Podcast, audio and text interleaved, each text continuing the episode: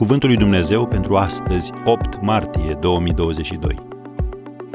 Împlinește schemarea. Eu te-am proslăvit pe pământ. Ioan 17, versetul 4.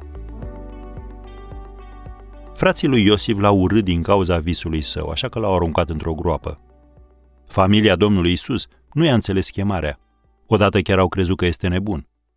Cu toate acestea, când a ajuns la sfârșitul vieții sale, el a putut declara, Eu te-am proslăvit pe pământ, am sfârșit lucrarea pe care mi-ai dat să o fac. Ioan 17, versetul 4. Dacă aștepți ca toată lumea să te înțeleagă și să fie de acord cu tine, nu vei face niciodată ceea ce te-a chemat Dumnezeu să faci. La sfârșitul secolului al XIX-lea, când metodiștii au organizat o convenție denominațională, un lider s-a ridicat și și-a împărtășit viziunea cu privire atât la biserică, cât și la societate în general. El le-a spus colegilor săi că este convins că într-o bună zi oamenii vor zbura dintr-un loc în altul și nu o să mai fie nevoie să călărească. Aceasta a fost o afirmație atât de scandaloasă pentru unii dintre cei aflați în sală, încât unul dintre ei, episcopul Wright, s-a ridicat în picioare și a început să strige furios. Erezie! Zborul este destinat numai îngerilor! El a continuat să protesteze împotriva acestei idei, spunând că dacă Dumnezeu ar fi dorit ca omul să zboare, l-ar fi înzestrat cu aripi.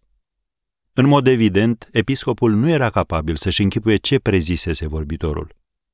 După ce și-a încheiat protestul, i-a luat pe cei doi fii ai săi, Orville și Wilbur, și a plecat din sală.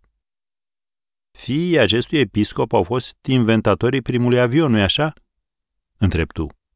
Și chiar așa e. Fiii săi erau celebri Orville și Wilbur Wright.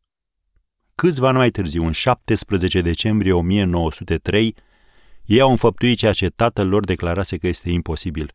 Au realizat primul zbor al omului. Să înțelegem un lucru. Mulți preferă confortul trecutului în locul riscurilor viitorului. Dacă ai nevoie de sprijinul și de aprobarea oamenilor, nu-ți vei împlini niciodată chemarea pe care ți-a făcut-o Dumnezeu.